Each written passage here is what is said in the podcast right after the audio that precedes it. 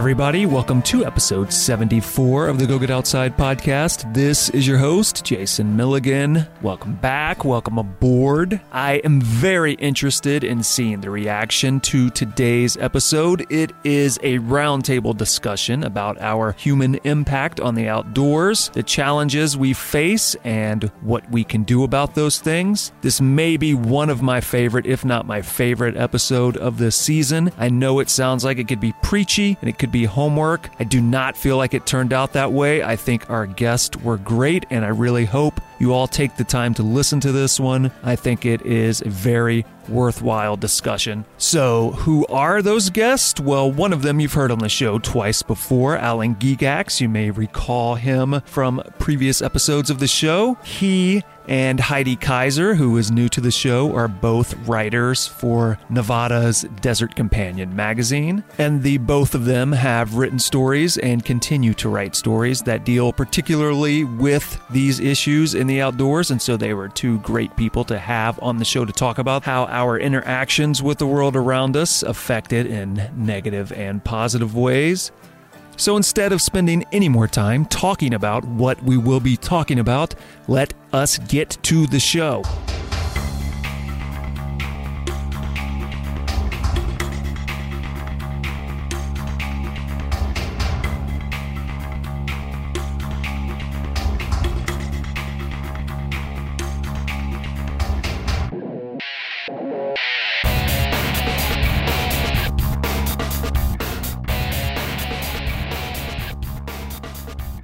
I'm Heidi Kyser. I am a journalist by trade, and I am also a backpacker, hiker, camper, cyclist, yoga instructor, yoga practitioner, too, obviously. Big fan of dogs, do a little bit of rescue, just a general outdoor enthusiast. By day, I am a writer at Desert Companion Magazine, which is the monthly magazine of Nevada Public Radio. And I just kind of started getting involved in broadcasting as well, doing some hosting and producing of State of Nevada, which is KNPR's daily local show. And my name is Alan Gegax, and I am a mailman by day, so I don't really get what I'm doing here. oh wait, I also uh, I write for the same magazine as Heidi Kyser. I'm an outdoors writer, a freelance outdoors writer for Desert Companion magazine. And more to the topic today, I run a huge hiking group here in Las Vegas that's on the meetup.com. It's called Vegas Hikers, and we are about to hit the 20,000 member mark. And this entire episode was your idea, thus the other Yep. reason why you're here. That is true. that is true. So, what we are here to talk about today specifically is human impact in the outdoors.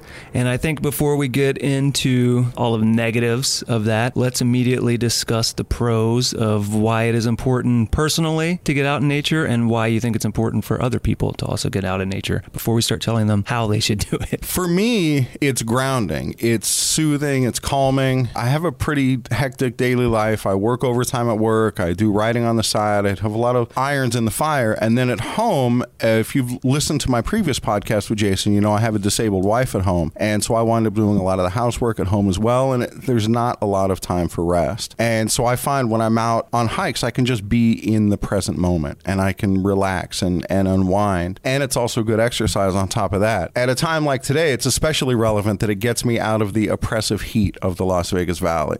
So it's good for the soul. It's good to unwind. Wine, it's good to unplug. It really, really treats me well. And then on top of that, because I run a big hiking group, I'm hiking with friends all the time and hiking with new people. And I've forged a tremendous number of relationships with other outdoors people. They tend to be mellow, easygoing, easy to get along with. And I would say now most of the friends that I have are people that I've met through the hiking group. I recently wrote a feature for Desert Companion about the various ways that people cope with severe trauma. So I started off looking at survivors of the October 1st shooting in Las Vegas. And then I ended up branching out from there and I was looking at sex trafficking survivors, military veterans with combat PTSD. And I began to find that in addition to therapy, potentially medication, and other sort of traditional treatments, people are also turning to groups and communities focused on activities.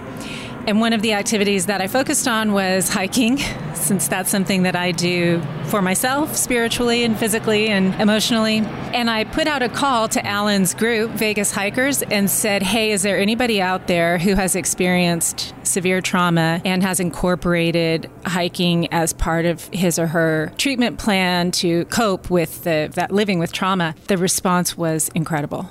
I probably got 15 to 20 emails back from people. And Jason, these were not people who were sort of like your run of the mill, you know, anxiety and depression. Not that I am not trying to minimize those those afflictions because they're very serious, but these are people who had suffered serious trauma, uh, shootings, abuse, trafficking, that kind of thing, and have turned to being in the outdoors as a way of sleeping better, being able to focus as Alan said, being in the moment, taking your mind out of those thought patterns and flashbacks and the things that you live through when you live with trauma day to day. I mean, even though there's been ample studies and tests that show that it does have therapeutic benefits, I think just hearing those stories for me really, really drove home how beneficial it is to be outside, to be on the trail, to, you know, conquer a summit, to become self-reliant, all of those all those aspects of it. Yeah, you talk about uh, being in the present moment, and I did as well. You know, I have an app on my phone that's a mindfulness bell that every once in a while will just boom, and it's a reminder to take a breath and be in the present moment. And I've noticed if it goes off while I'm hiking, totally not necessary. That is that is where I am. I'm out hiking. Yeah, don't worry about it. I got it covered. Yeah. Just the obligation of watching where you're placing your feet, being prepared for weather events. I, am a backpacker as well. I know you are too, Jason. And when you forget something critical, my sister and I did a three day backpacking trip in March at, on the Sam Houston Trail in Texas, and she forgot our lighter.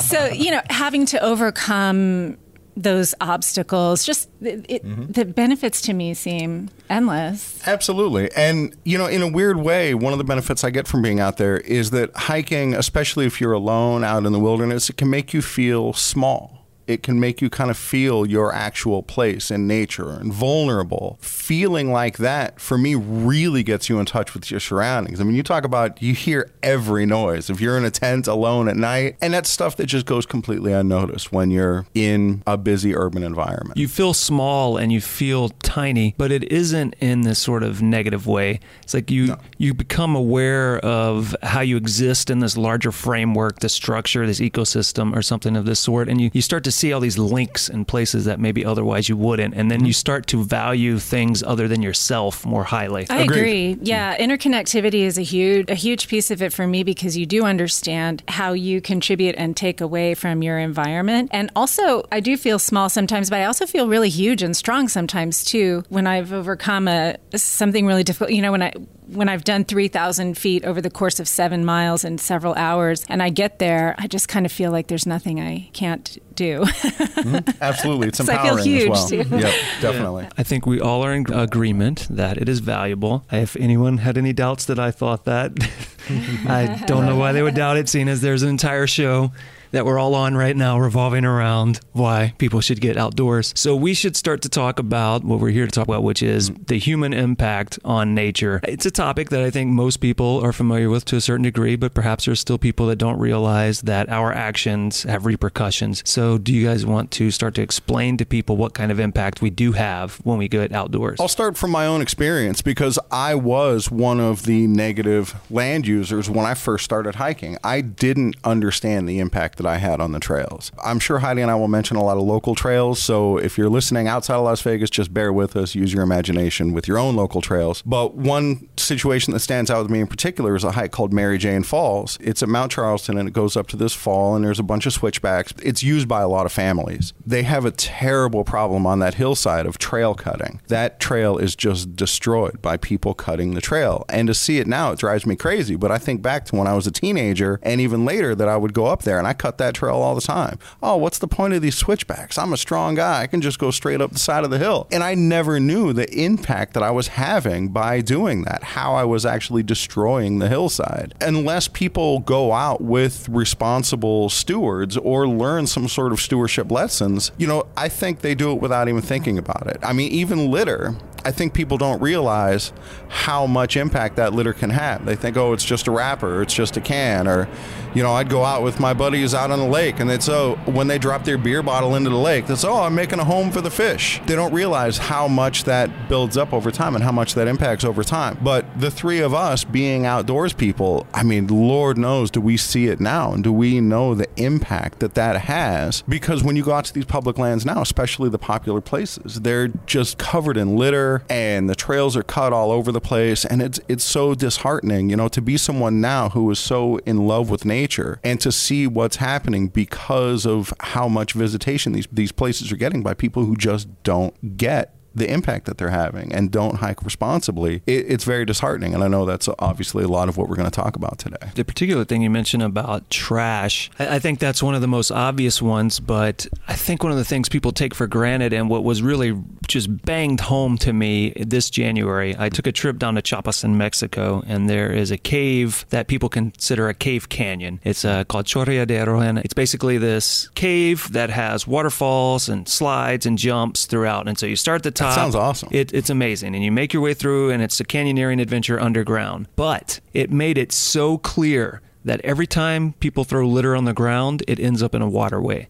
Because mm. as we went through this secluded cave, this secluded canyon, mm-hmm. which certain areas of it you cannot easily access, I would look 30, 40 feet up in the cave and I would see plastic bottles embedded in the top from when it last flashed wow. from a flash flood. And it just made it so clear to me that when you throw trash on the ground, you think it's gone, but it's not. Where it's going to end up is the lowest point, and the lowest point is always a place where water is, and water is what we need for life. Yeah, that's a great point. My my stepson and his best friend recently went camping. They actually came to pick us up in Mammoth Lakes, my husband and I, following a, a long backpacking trip that we did, and they camped for a couple of nights up near Red's Meadow. The best friend, and I, this is not to, I hate to call him out, but uh, he grew up in the outdoors. He grew grew up fishing and camping with his dad and doing a lot of ATV sports and stuff like that. They had been camping, and I don't remember how it came up, but they were talking about washing their dishes in the river. And my husband and I were kind of horrified. We were like, you guys sure. shouldn't be washing your dishes in the river. Like, you need to get some water out of the river and go at least 100 feet away and make sure that the water goes someplace far from the flow. He was surprised by that. These are guys in their early 20s and asked why. And I gave him the example of while my husband and I were backpacking, when we were looking to replenish our water that we were carrying, we were always considering where we were with respect to the downflow. Mm-hmm. So, who's above us? Are there any cow pastures? Are, is there any human civilization? You know, to what level do we need to filter the water? And I explained to him if you're above someone else and the water is flowing down, everything you put in that water goes to them. And if you think about the numbers of people, which I know we're going to talk about later, but if you think about the numbers of people that are visiting these parks, that's millions and millions of dishes washed in that park every year, and everything off of those plates is going into that into that flow. And so I try to give really concrete examples, especially for young people who are just starting to get outdoors a lot. I try to give them concrete examples like that because I'm kind of surprised that they seem to not be learning it otherwise. Well, we have a separation from things, right? Like we put our trash in a box, it goes out on a street or in a dumpster and it disappears, and we mm-hmm. don't have to worry about it.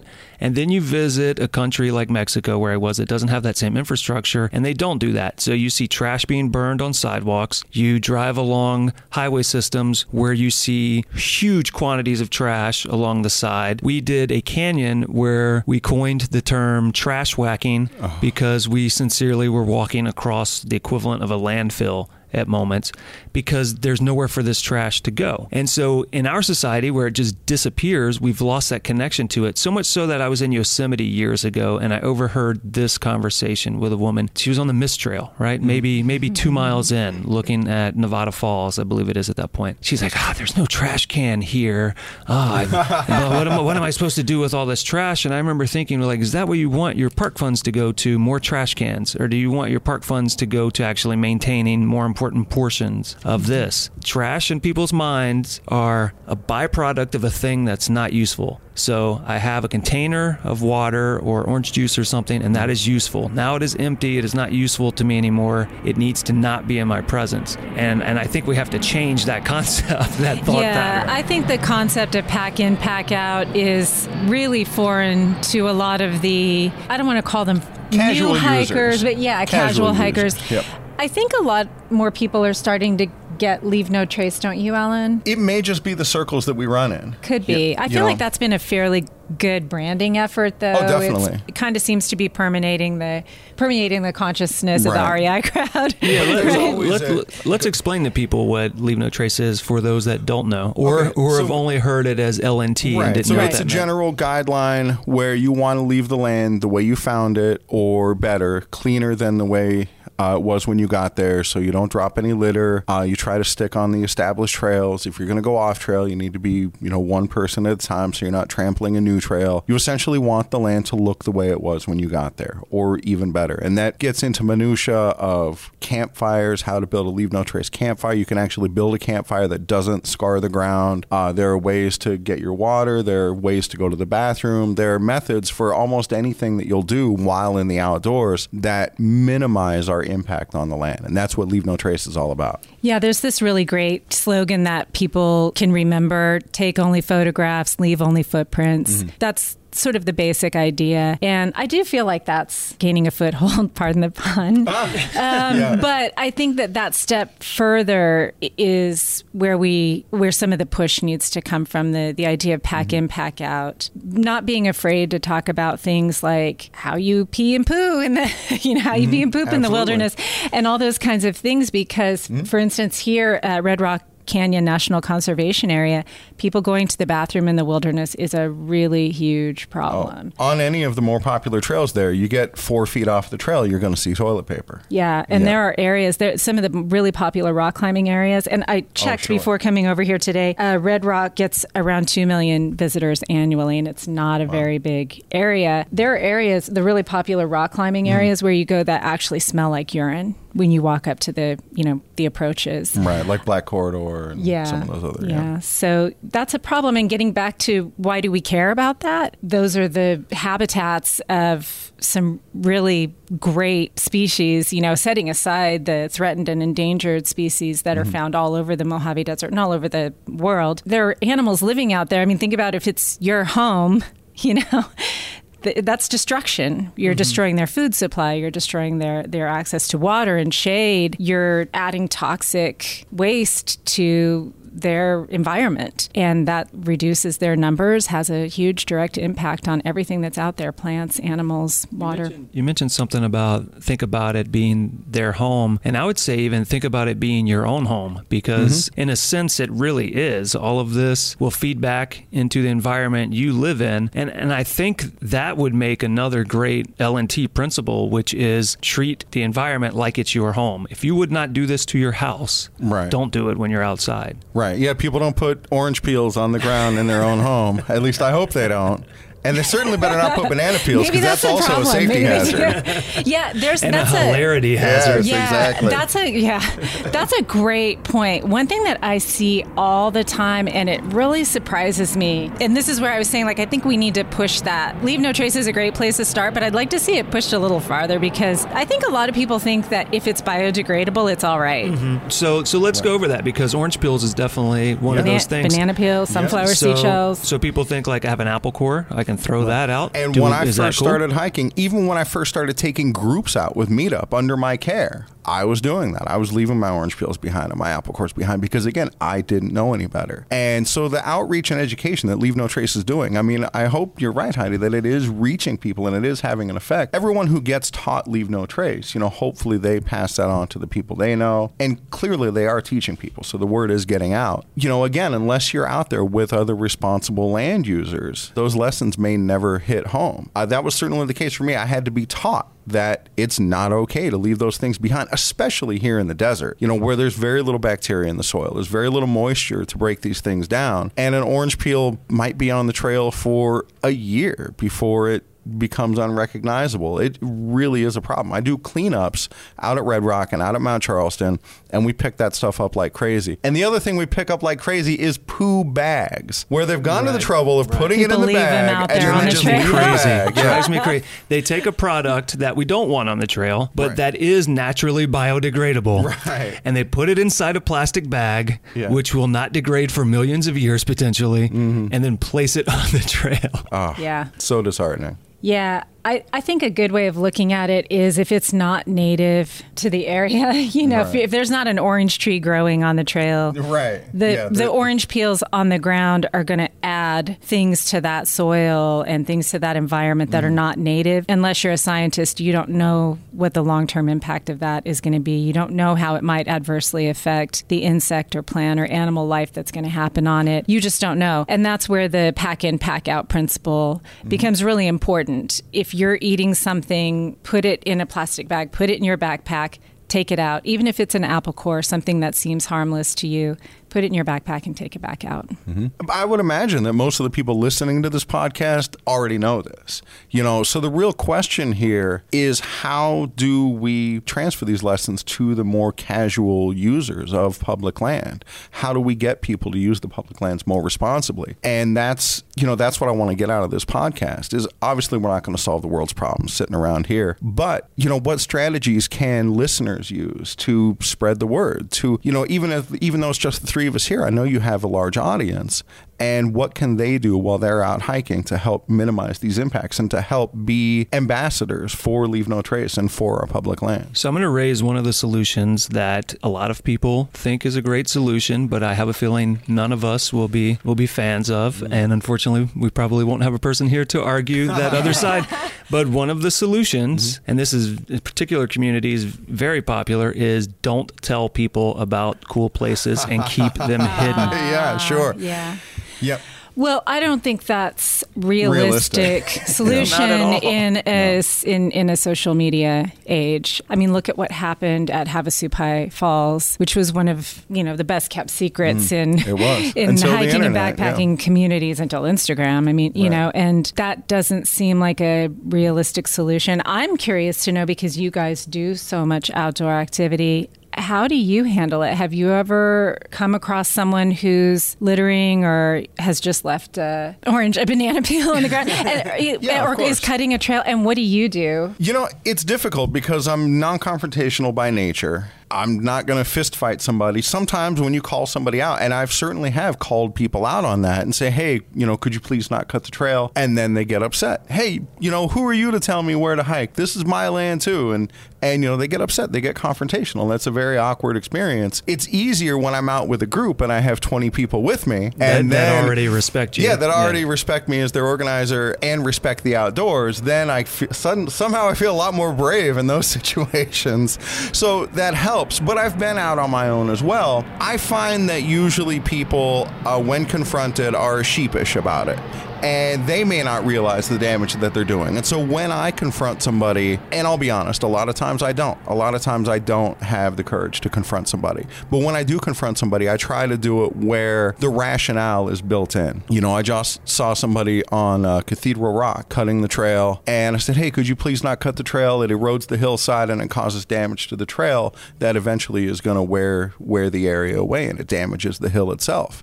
And the guy said, "Oh yeah, I'm sorry about that. No problem." And and that was it. And it was over. He was hiking with a group who the other people were using the trail, mm. and I think they didn't have the courage to say anything to him. so there was a peer pressure there, and there were other people around. That was one of the times that it went positively, which is good because I wound up hiking down the hill at about the same pace as that guy, and that would have been pretty awkward. It was awkward enough anyway. You know, there are times where people get really upset about that, and who am I? I'm just a dude. I don't have an authority. Well, I think the answer the answer to my question is implicit in what you said, which is when you're in a leadership position, people are already disposed, you know, to oh, listen yeah. to you, right? So maybe the thing to do for people who are interested, listeners who are interested, is find opportunities to be in those leadership positions. So volunteer to lead hikes sign up for organizations that do things like trail cleanups. We have a group here in Nevada called Friends of Nevada Wilderness. Similar groups exist all over the United States, and they do something really cool in areas where trails have been cut a lot. They go out and they create natural barriers. So they use whatever is already there to block where the trail has been cut and direct people toward the established trail. So they'll use dead branches and rocks and things mm-hmm. like that. Volunteering with a group like that or volunteering to lead hikes and sharing mm-hmm. those ethics can can really go a long way because you reach a lot of people, right. right? And to that point, when I'm organizing a group and people have come out with me, if somebody in the group does that, I have no problem telling them, hey, that's not okay. This is why. Yeah. And I'll use that as a teachable moment. And sometimes when we see other people doing things that don't respect the land, I'll use that as a teachable moment for the group. You know, for me, I came into this interview with an agenda, which is, I think, where a lot of the solution is, is in group hiking with responsible organizers. Because I bring new people out onto the trail all the time, people who don't know about creating social trails and about litter and, and biodegradable and things like that. And I make it a point to try to teach those principles as we hike along. And I use teachable moments. And when we see a social trail going off, you know, this is how that happens. To me, that's made a big impact on the people that I hike with, or I presume that it has. And to me, that's part of the solution is that if you are a responsible land user, even if you're not going to confront strangers on the trail, you're going to be on the trail with friends, with people who hopefully respect you, who you can talk to. And I think you have a duty to at least talk to those people. Even if you can't reach everyone, you can reach the people in your circle. Well, I'm just curious what you do, Jason. I, I, mean, it, it's a tricky thing, right? Because, especially with strangers, because first you have to try to gauge whether they actually care. Yeah. And if you can tell that they don't actually care, there's nothing you can really do other than hope they mature eventually right. and see the error of their ways in the same way that all three of us probably have at some point. Mm-hmm. Yeah, if it's people that are with you, uh, you can have those conversations as they happen. Sometimes you can have those conversations before if that topic comes up. A lot of people that I do activities with will try to clean up. We were just camping with a group of people up at Sawmill Flat over in the Sierra. This woman in the group, Sarah, the day that we were all leaving camp, she said, Hey guys, uh, if you don't want to participate, that's cool, but there's a thing I like to do. I like to try to leave the place better than I found it. So she pulls out a garbage garbage bag and she's like, I'm going to walk around and pick up trash. If anybody else mm-hmm. wants to help, that's cool, but you don't have to. Which yeah. is a good way to approach it. And it's also a thing where if you watch other people do it and you just sit by the side, you're going to feel obligated Absolutely. to do it. You get that peer pressure going. Right. right. And so peer pressure can be beneficial at Definitely. times. so in a couple of weeks, I'm taking our hiking group up to Great Basin National Park. And we've chartered a bus, two kegs on the bus, good times. Throwing them out the window. Yeah, right, exactly. no way, man. I got $50 deposits on those things. when we're done camping, we're camping in a, gr- in a group campsite and the bus parks in the site. And when we're done, all 40 of us go and police that site and pick up, you know, the tiniest litter, every single thing that we can find. And I can tell you, when we leave those campsites, they are immaculate. And that's something that is very important to me as an organizer is that I want to stay, I want to continue being welcome in these places. You know, we have a great relationship with land managers now in Southern Nevada because we use the land in this responsible way. But to me, that's my duty as an organizer, you know. And for the people listening to this, if you invite your friends out to go camping, oh, I love camping so much, and and I got to pull teeth to get my friends to come out there. Well, as long as you're pulling their teeth, pull their teeth to clean up the campground before you leave too. It's not a responsibility; it's an opportunity that you have as someone who loves the land to do something to help protect it. And that is, you know, to encourage your friends to treat it with respect and to help educate them in the ways that we can keep these places beautiful. There are some people that will see you doing that and they'll think, oh, cool, there are people who come here and they do this, so I don't have to worry about it. But then right. there are other people who will say, oh, that's a good idea, I should do that too. Right, mm-hmm. right. When we do our monthly cleanup hikes, they see these 12 people hiking with garbage bags in their hand. And, and most of the time it's, oh, thank you so much. We really appreciate you cleaning up the trail. And, it, you know, and when they see these bags full of litter, hopefully it puts it in mind like, wow, this litter really has an impact and it needs to be addressed. I have to say, I'm pretty generally in the places that I go, which are around the Southwest, Nevada, Utah, California, Arizona, New Mexico.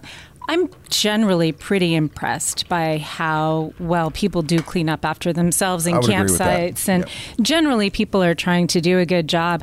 I think for me, one of the biggest fears that I have about overcrowding national parks in particular is just the number of people there. My husband and I went to Zion National Park in October of this past year, October of 2017. And I did look it up. Zion has 4.5 million visitors a year.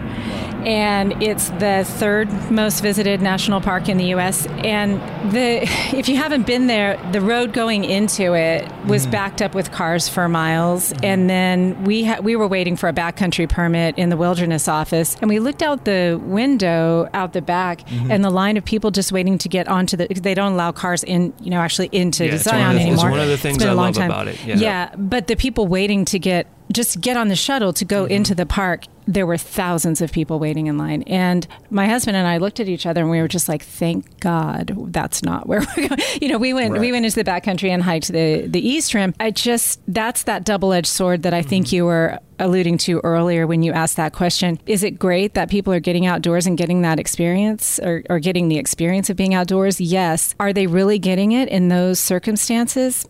I don't know. I I don't know. Like when I see people, when I Mm-hmm. see thousands of people lined up to get to Angels Landing, and there's Right. shoving, and there's It's yelling, not and there's people listening to music. That's not Right. it. It's a mall experience outside. Right. And sa- yeah, and it's the same at Yosemite. It's the same at Grand Canyon. So I think for me, that's actually a little bit thornier problem. How do you solve that? And I know that Zion proposed last year a reservation system, which hasn't been decided on yet. They haven't formalized their proposal, so that's still. But you know, even with their initial proposal, they got what something like eighteen hundred comments from people saying, "No, we don't, we don't want this." You know, so uh, There I, are for us, this for me, the solution is always just to go somewhere else. Right, and that's disperse. part of the luxury we have here in Southern Nevada. You know, the trail that I mentioned earlier, Mary Jane Falls at Red Rock or at Mount Charleston. It's a very crowded trail sometimes in the summer because it's the only place people know about to get away from the heat. But there are a dozen other trails at Mount Charleston that very few people know about, where I can hike for five miles and maybe not see an, another person the entire time, and it's still gorgeous and, and amazing hiking. And there's so there are still a lot of underutilized areas where people can go. And I would imagine, I know Jason, the places that you go, very few pe- times will you run into other people or at least crowds. If you're Although, you know, I was just in Yosemite Valley. Yeah, and that's if, true. If there wasn't a huge fire on the outskirts of the park, it would have Right.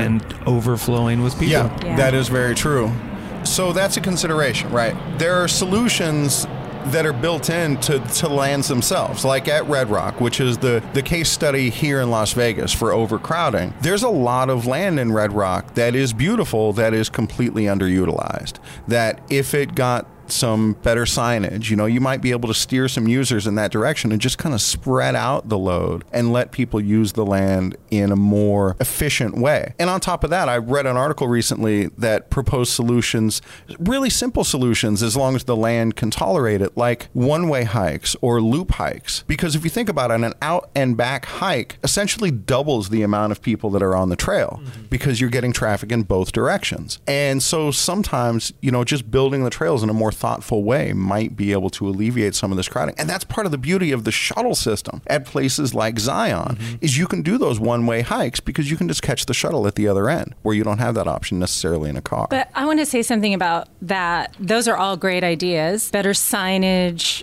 better trail design, better trail maintenance, all those things. The, even just advertising and marketing, right? I know that I, I spoke to the area manager for uh, Spring Mountain National Recreation Area a couple weeks ago, Don Christensen, and he said because of the wildfire risk in the in the national forest there, they're very interested in getting people to disperse and not just continually use all the same areas. So even just advertising and marketing on their part, on the Forest Service part, could help that.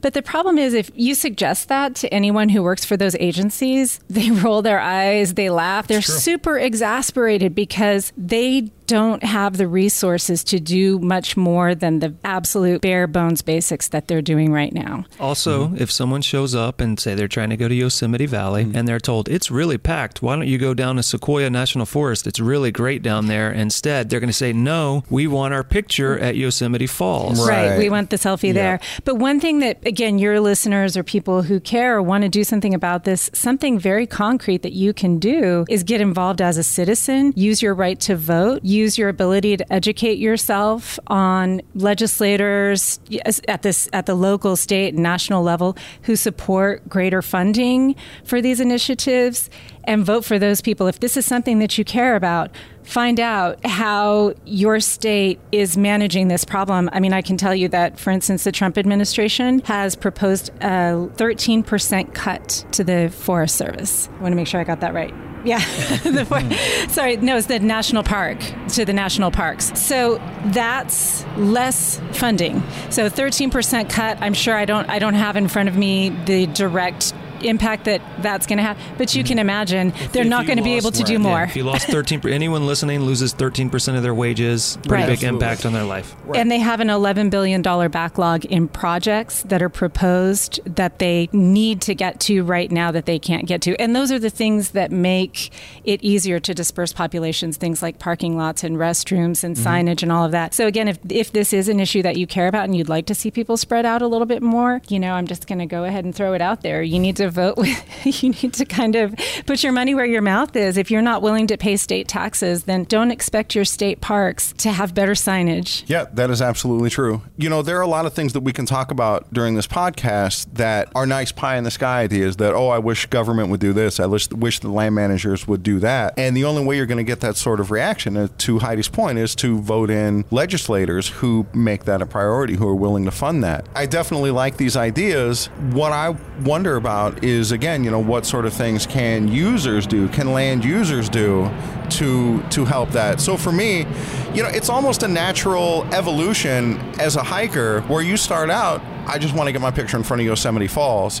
And then as you hike a little bit more, you say, well, you know, I wonder where this backcountry trail goes and, and I wonder what's over there. And you wind up, I think, naturally finding yourselves in the less populated areas. I know now when I go to Red Rock or Mount Charleston, the popular Las Vegas hiking destinations, that's front of mind for me is how crowded is, is this trail going to be? You know, where do I want to hike where I'm not going to be overrun with people? I mean, you talk about Angels Landing at Zion. I can't imagine what it's like. Well, right now, technically it's closed because of the flooding. But, you know, going across those chains when there's literally hundreds of people trying to get through these sections of the of the hike. There's no way that that's an enjoyable experience. Well, yeah, and a 13 year old girl who was with her father fell to her death yeah, in the, in the past few months. Yep. You've got to wonder if it's partly because it is so crowded and you just can't right. pay as much attention as you probably yeah. should on a piece of trail that's like that. That's the hike that gets all the publicity. But I'll, for my, you know, personally, I think observation point on the other side of the uh, of the canyon is better views, mm-hmm. but it doesn't get the publicity. Yeah. I, I, think another thing to keep in mind also, other than just the fact that people want to visit places they've seen or heard about, and they want to they want to see in person this amazing place they've seen on the internet or the news or in a magazine. There are other things as well, right? We're talking about a lot of people who this is a, a rare, rare occurrence. I'm going to yeah, go out into mm-hmm. nature.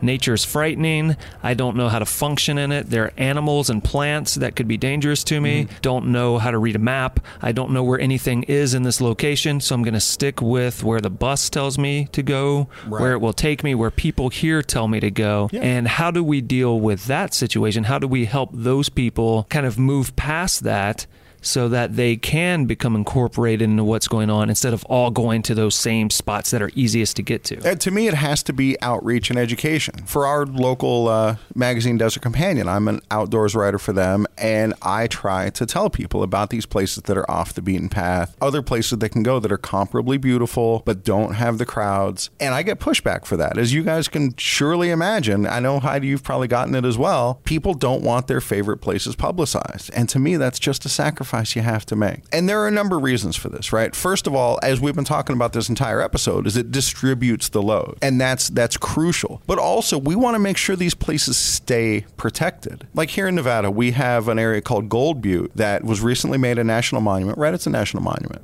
right? Either way. Depends on whether you ask Secretary Zinke or not. well, to that point, right, and that's exactly right, right. So right now it's a national monument. It may be no, it is. Shrunk. He's just yeah. It may be as of this recording. As of this recording, right? Exactly. You know, I think part of the problem that Gold Butte has in terms of its conservation effort is very few people go out there. It's rough roads to get out. but I'm sorry to Yeah. interrupt, but No, I'm go just gonna I'm gonna interject there. So Gold Butte is actually a perfect example. Gold Butte would be a great overflow park, right? To Mm-hmm. to kind of get some people out of Grand Canyon or Zion or Red Rock, for instance. It's a little bit farther. It's Mm-hmm. about an hour and a half drive to the nearest points in Gold Butte. But Gold Butte is a perfect example of why people don't do that and why funding is necessary. Because I'm sorry, I know I'm going to get angry mail about this from the Friends of Gold Butte, but the roads out there are terrible. They are, and there are no, there are no parking areas. There's very little signage. Some of, some of the signage is starting to show up, and some of this is planned already to come as part of the national monument designation as it was before the, the designation it's not accessible. So it's back to that point you were making earlier jason they're afraid that of it. people mm-hmm. are afraid of it. You know it needs to be in a tourist brochure in a hotel. It needs to have clear directions and a drop off point. It needs to have a friendly looking mascot. They need to know that there's going to be tour buses going out there and all that kind of stuff. And right now gold butte doesn't have that because gold butte doesn't have any money or very little not enough to do all those kinds of things. And that kind of points to something else which i think is from a 30000 foot view very important to solving the problems that we're talking about and that is looking at outdoor recreation as an economy. It's part of the tourist economy. If you're willing to invest in it it is going to help drive some tourism. There's a lot of dispute about the numbers about how much they've been fudged but i think in any case most people agree that if you've got a tour bus operator and you've got some hotels and you've got a cafe and you've got a gas station those are all businesses that are going to make money off of people going into gold butte but that has got to get a little bit of a oomph, you know it's got to get a jump start you've got to have the infrastructure there for people to go out there Right. And for legislatures to feel, or legislators rather, to feel that it's important, people have to go out there and fall in love with it. You know, people have to decide that it's important to them. And to me, that's our duty. Uh, All three of us are in media. That's our duty as outdoors people in media is to facilitate our listeners, our readers, falling in love with these places. And you mentioned people not wanting to share places, wanting to keep them hidden. I think it's as simple as this. Do you want to help control how people find out about this and what they do with it? Right. Or do you want to obliviously let other people decide? Because if they're going to find it, Oh, yeah. whether you tell them or not, Yeah. someone else knows or will know. And the other thing is that, as you guys have experienced also, there's plenty out there. I have a couple of favorite spots that I rarely talk about because I, they have special sentimental attachment for me. But Spill it, otherwise, Don't be a hypocrite. I'm part of the problem. No, but otherwise, I the thing that I don't fully understand about that argument about you know not giving away your secret places or whatever is that there are millions of. I mean, there is mm-hmm. enough outdoors for everyone. You could put half the people going to Red Rock out at Gold Butte and. It would still be fine. You know, it would not. It, it would not be over. And so I just and there are 20 more places like those two around the southwest i mean there's just there's plenty out there so mm-hmm. worry less about that worry less about your favorite place becoming overrun and worry more about your favorite place getting sold off for oil and gas exploration by the BLM to private developers. I think people need to weigh those, you know, outdoor enthusiasts who tend to be secretive that way. I think that's the choice that you're really weighing there. If some people come in and trash an area and you have to do a bunch of cleanups, that is preferable to a mountain top is blown off so that it can be excavated and turned into natural resources. Yeah. Right. Yeah, we have another new national monument here, the uh, fossil uh, Tule Springs. Tule Springs. Is that a monument or? No, no, no. It's not a national monument. I'll well, come back to whatever it is, it's some sort of area that's set aside for conservation, and it's right on the edge of Las Vegas. And there are amazing fossils out there. But before it got set aside for protection, there was also a ton of trash out there. There was like People um, rode their ATVs. shooting ranges. You know, people were utterly destroying this land. The people who knew about the fossils in that area were trying to keep it secret. And the problem with keeping it secret is that people see it and they say, oh, well, that's just a, a crap hole where people shoot their guns and who mm-hmm. cares about that place? And it wasn't until word got out that, hey, we have these amazing fossils and there's mammoth bones and there's all these great finds that finally people cared enough to pressure legislators to protect that land. You also have to include people in some way, right? Because if mm-hmm. you're just like, there are great things here, we have to protect them, you can't go there ever again, then, then people don't care. But if it's, okay, Right. there, there are all these cool things in here, we're going to go in, we're going to send some people, and they're going to find out about them, and then we're going to share them with you, mm-hmm. Right. then suddenly it's a thing people can care about and Yep. become part of. Yeah, and at Tule Springs, they did a really great job of that, partially because it's been developed within the last few years using some of the latest thinking on how to approach this. But it's going to be a completely interactive exhibit. So there's a live archaeological dig going on there that you can walk by and observe. Which is a super cool thing to Exactly. do. Absolutely. Exactly. And some really rare finds have been made out there. Think about the educational opportunities and the Instagram opportunities. You know, like think about. I mean, people are going to want to do selfie that. exactly. Yeah. Like you're going to want a selfie next to the mammoth bones or whatever. And and I think we also need to be really conscious of anytime we're talking about public lands and how they should be used, whether it's for hiking or exploration or protecting or setting aside or opening up to the public. I think we need to also be really conscious of the fact that a lot of those public lands have very strong ties to Native American tribes and that we should include them from the beginning 100% and that their voice should count for way more than anyone else. And that's I'm that's a, an opinion. Um, I'm getting into the opinion realm here, but I just I feel very strongly that a lot of the trails that we're on, a lot of the areas that we're in, there's also a religious component, there's a cultural component, there's a historical component that we need to be cognizant of before we start talking about what we should do, quote unquote, with the with those areas. I think we need to be cognizant of the predecessors and the you know the original people on those lands. So if you're listening involved. to this, uh, you know, in your earbuds or, or however you consume the Go Get Outside podcast, your call to action is to immediately tell everybody about your favorite spot and then take them out there so that they can love it too. Yeah, I, I support that. Yeah.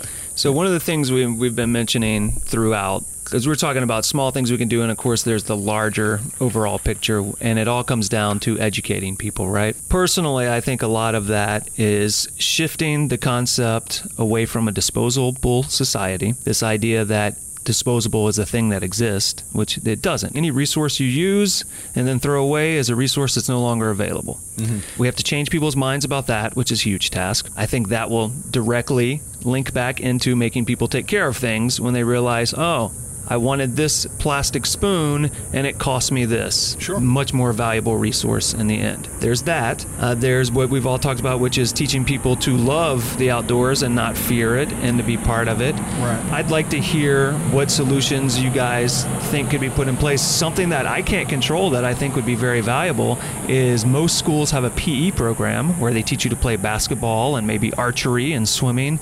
And I think it'd be great to include a component in there that teaches people how to camp and build fires and clean up spaces outdoors and be land stewards. It seems like it'd be a perfect fit for a PE program. So anyone listening that has any control in that regard in a school, see if you can integrate that in your physical education program. Mm-hmm. But what ideas do you guys have about improving the education and sharing this information with other people? Well, starting when people are young is key because every year that goes by that a person is not educated in outdoor ethics is a year that they have the potential to go out and destroy more public land. Not necessarily maliciously, but just ignorantly Right. or apathetically. So here in Clark County, there are programs that get youngsters out on the trail with trail guides and with park rangers who can, you know, tell them how to hike responsibly. They're very underfunded, obviously, and underutilized, but but that's something, you know, that is happening. Public speaking, you know, being a speaker in a classroom and telling people about, oh, I'm a hiker, you know, I have an outdoors podcast, and I'll come in on career day and tell people about my outdoors podcast, or I'm a writer who writes about the outdoors, and I'll tell people about that on career day. Everybody knows teachers. You know, while they are very busy, there are certainly days where having a guest speaker come in might be a nice break. You know, there are opportunities for just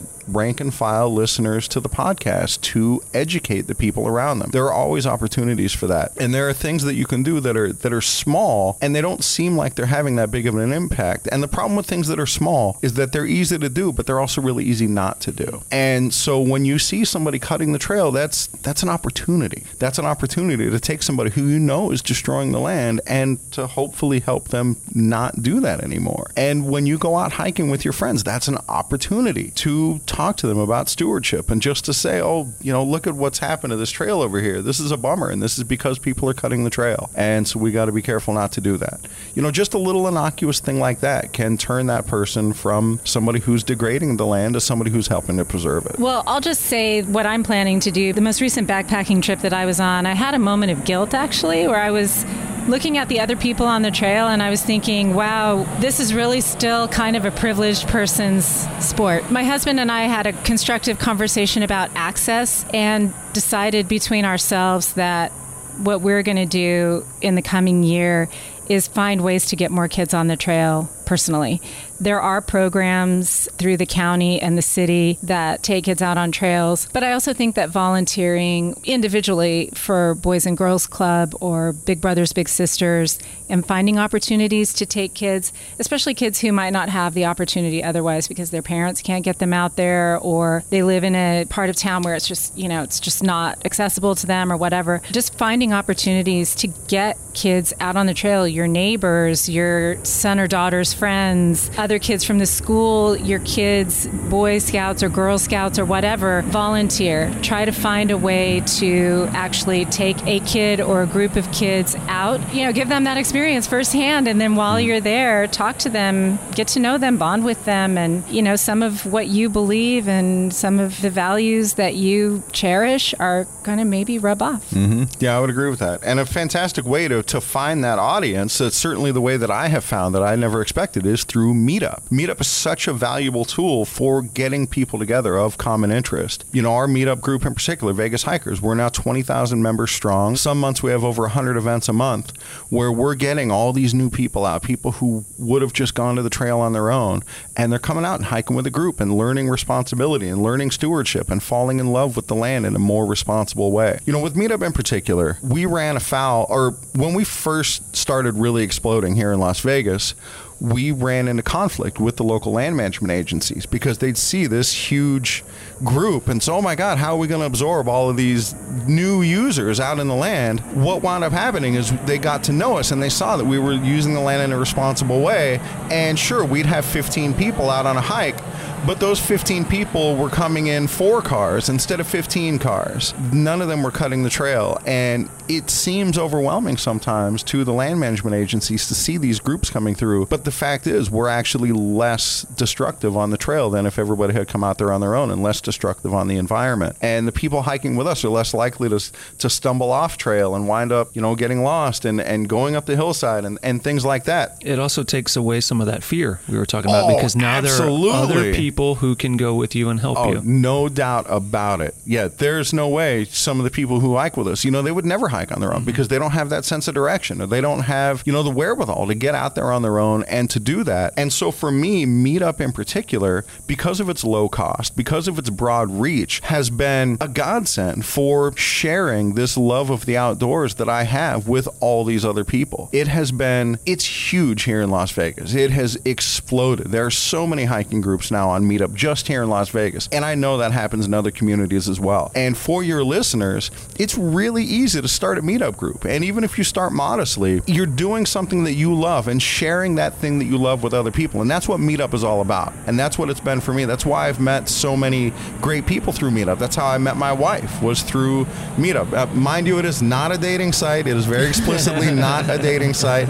But when you start out with that common interest of something that you and this other person both really love, you know, relationships are naturally going to grow. This podcast probably wouldn't exist in the form it does without meetup groups. Yeah. The reason I know dozens of canyoneers instead of two right, is exactly. because I found a meetup group that Klaus Gerhardt started years ago mm-hmm. in Southern California to get canyoneers together so that people could start canyoneering, which right. has made that sport explode. And because of the relationships I've built there and elsewhere, has has led me to people like both of you and the mm-hmm. various other people who eventually ended up on this show. Exactly, So yeah. yes, Meetup is a great way to move past that fear and meet people with similar interests and start to pursue things that you're interested in. and even in if doing. you don't have the interest to start a meetup group, join meetup. Go out with people who again share that passion that you have, and you're going to wind up learning new things as well. You're going to learn new places.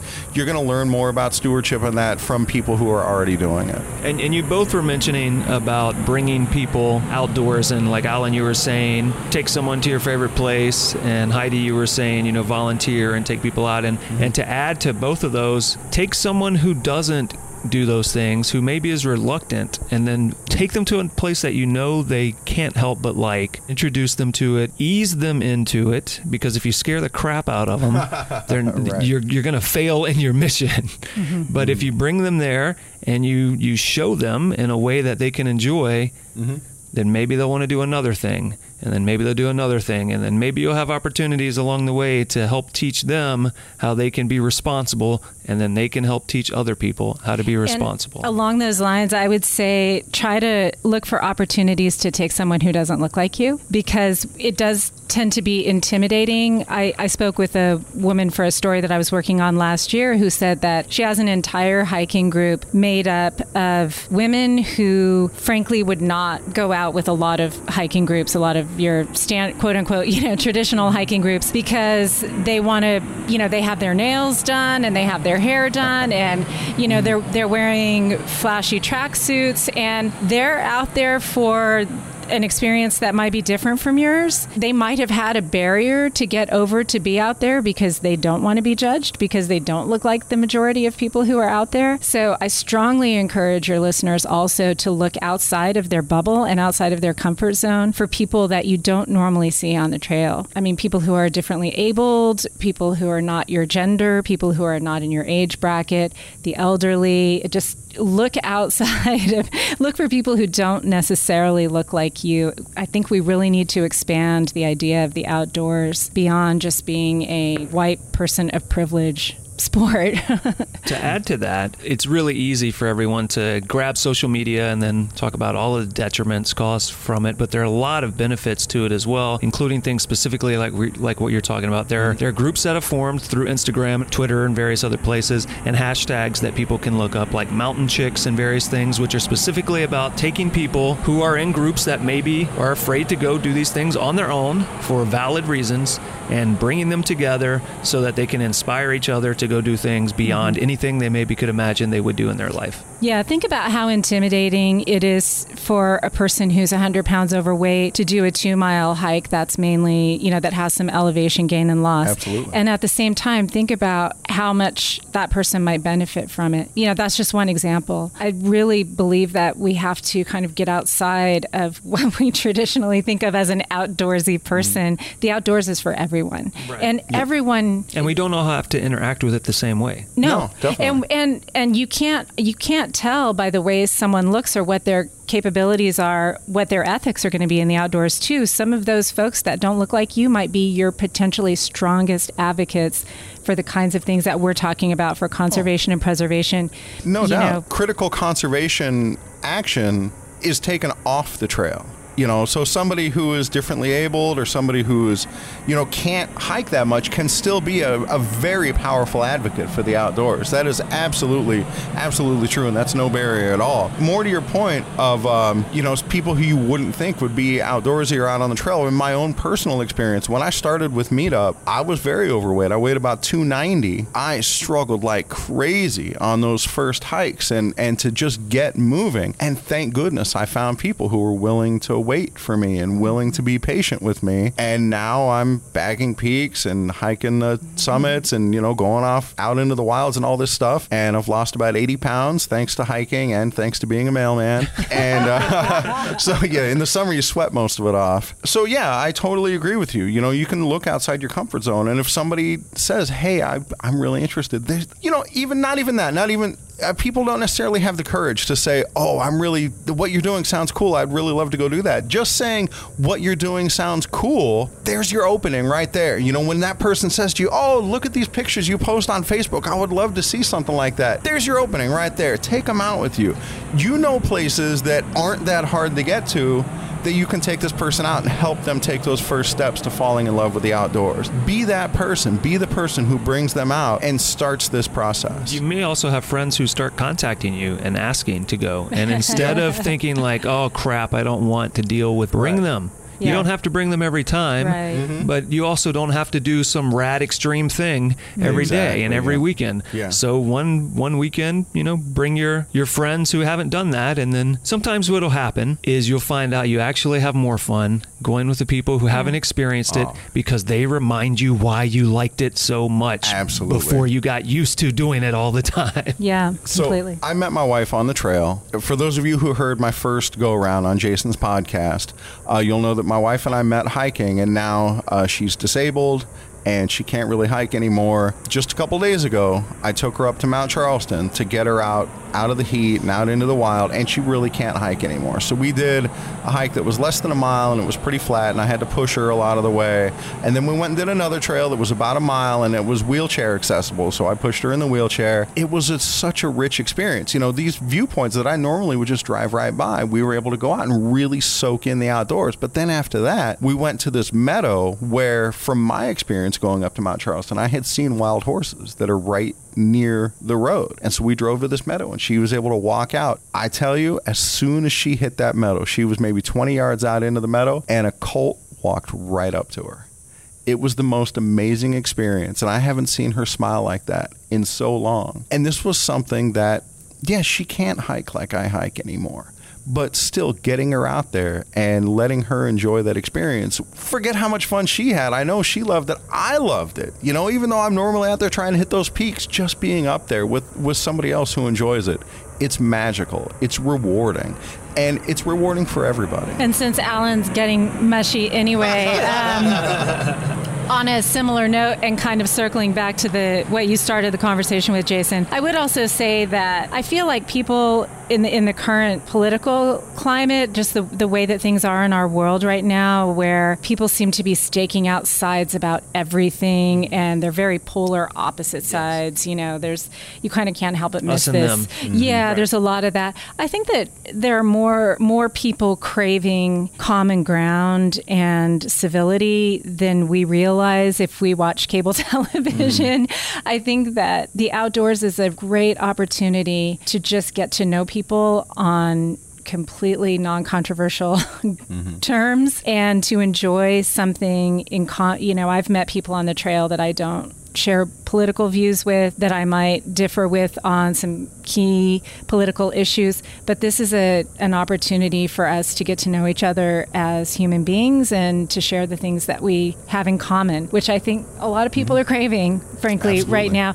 And it's also an opportunity if you if you are inclined to change people's minds or sway opinions there's no better way to do that than by making friends with someone by hearing them out by finding common ground and I just think that the outdoors and conservation in general is an opportunity for that. And I know that there's plenty of people who would disagree with me there, but you know, we, when you think that hunters and anglers band together with Paiutes and environmentalists to save certain areas all over the United States of America, I think it shows that it doesn't matter whether you're a registered Democrat or Republican. Mm-hmm. You might see eye to eye on mm-hmm. on the trail. And if you do find that person who you really connect with, just so you guys know, you can find me on Facebook at Nevada Scenic Weddings. I'm a licensed officiant specializing in outdoors weddings. Just putting that out there. I feel like I failed. I haven't gotten one plug in yet. Well, you mentioned Desert Companion. And now that Alan has derailed the entire conversation. So we've talked about a lot of things, and I think we could probably keep going for hours and mm. hours and hours. To sum it up, we have this wonderful natural environment that we all can benefit from. It is our responsibility to protect it and share it, and by sharing it, help protect it. One other way you can do that, besides all the things we've talked about, is to assist organizations that are doing that, or at the mm-hmm. very least donate money to them. Some of those are groups such as the Nature Conservancy. If you are a climber, there is the Access Fund, which not only takes care of areas but also tries to maintain your access to those areas. If mm-hmm. you're a canyoneer, there's the Coalition of American Canyoneers, which does similar things that the Access Fund does for climbers. And then there are multitudes of other groups that I'm probably not aware of that maybe you guys are that we can also share right now. Heidi, this is probably more your wheelhouse. I know you're tied in with uh, some of them. Yeah, I'm kind of loath to promote quote unquote uh, organizations as a journalist, but I would say that there are. I, I did mention Friends of You Nevada can slide Wilderness a piece earlier. of paper to me and I'll save Yeah, them. I, um, I mean there there are there are so many. Just Google it. You know, Google conservation or preservation. Google public lands. Whatever your favorite spot or area is, you can almost guarantee that there is a conservation group that is geared toward preserving that specific area. Yeah, I would say for grassroots movements, especially if you Google Friends of and then the area that you're interested in in working on, uh, that's a great place to start. But yeah, there there are lots and lots of organizations. Sierra Club obviously is one. And the Um, land management agencies know who those groups are as well because they work hand in hand with them. So for here, if you didn't know about Friends of Red Rock Canyon, you can actually just call the visitor center and say, "Hey, what groups do you guys work with to do conservation out there?" And they'll Yeah. list off however many there are. And the, the other benefit too is if you get involved with those groups, you will mm-hmm. find out about new places that you're Yes. not oh, aware Oh, of. Absolutely, they're they're your best sources for the secret spots. yeah, but friends groups are are really great grassroots place mm-hmm. to start for sure. That's those are your true believers. yeah. So before we wrap up the show, we've talked about what everyone can do to kind of help the environment, but we've got both of you here on this show, and so mm-hmm. maybe people think, "Oh, these are two people I really like. I want to hear more from them." Sure. Tell us where people can go see some of your work or find out what you're up to. Since I'm a staff writer at Desert Companion, you can go to mm-hmm. desertcompanion.vegas and see my regular work there. I am also occasionally on State of Nevada, which you can find at knpr.org. And on Twitter, I am at Heidi Kyser, H E I D I K Y S E R. I'm also on Facebook and I'm pretty easily accessible there. And I also have my own website, HeidiKyser.com. And for me, I'm mostly on Facebook. You can find me Alan Gegax. That's A L A N G E G A X, as in X-ray. And my Facebook profile is 100% public. You're welcome to send me messages. I get messages every now and again from people who've heard me even on your podcast, which is really cool. yep. So I get that. And then we also have Vegas Hikers has a presence on Facebook as well, so you can find that. And you can find me through Meetup at meetup.com slash Vegas Hikers. And occasionally on Who Wants to Be a Uh, Millionaire. yes, that oh is yeah, true. that's right. Yeah, I, my life is way less glamorous. And I also write for Desert Companion magazine, so you can find me there as well. And so now we will sincerely wrap up the show. So what we'll do here is let you guys leave the audience with a final thought. I am going to come back to that thought that I mentioned earlier, just so that you can have it tattooed on your arm or uh, embroidered on your backpack. Take only pictures, leave only footsteps. If you've listened to the three of us prattling on for this long, then you are definitely a person who loves the outdoors and is passionate about it. I would implore you just to, to share that passion, you know, and people will reach out to you in subtle ways. And you need to grab those opportunities with both hands and make stewards out of the people around you as well, just by letting them fall in love the way you have. And with that, I think we'll call it a show. Thank you both for coming and doing this. Thank you it, so Jason. much for inviting me, Jason.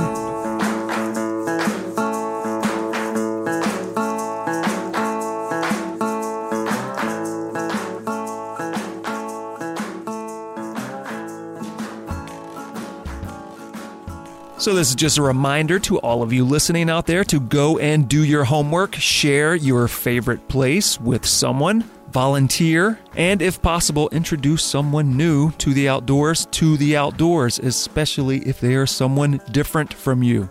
And now is the time to go to our website, gogetoutside.com. Look for this, episode 74, the roundtable discussion on human impact. And there you will find photographs of our guest and links links to places where you can get involved and or donate to worthy outdoor causes and then also links to our various guests find out where to follow along with Heidi's adventures as she continues to report on these sorts of issues, and keep up with her each day on KNPR's State of Nevada, where she is producing and hosting that daily show. And follow along with Alan and join his meetup if you are in the Vegas area. And a reminder to head to Nevada Scenic Weddings if you are looking for someone to officiate an outdoor mountaintop or destination wedding in Nevada or surrounding areas. And I implore you now, get in touch with us here at the show. I want to know what you think about this in previous episodes. I want to know if you want to hear more about topics like this, if you have opinions on topics about this, if you have opinions about the things we said. There are numerous ways you can get in touch with us. You can always send us an email, go at butcherbirdstudios.com, or head to the nearest phone booth and leave us a message at 818 925 0106. And while at it, use some sort of computer device to head to your podcast purveyor of choice, rate the show, review the show, subscribe to the show, and share it with someone who you think would want to listen to today's discussion. This episode of the Go Get Outside podcast was produced, recorded, and edited by me, your host, Jason Milligan. It was co produced by Alan Gegax, and as always, brought to you by Butcherbird Studios. Next time on the show, come back December 16th, last episode of the year, and listen to a Grand Canyon explorer who has spent nearly three decades in the canyon, Rich Rudow. December 16th. See you then.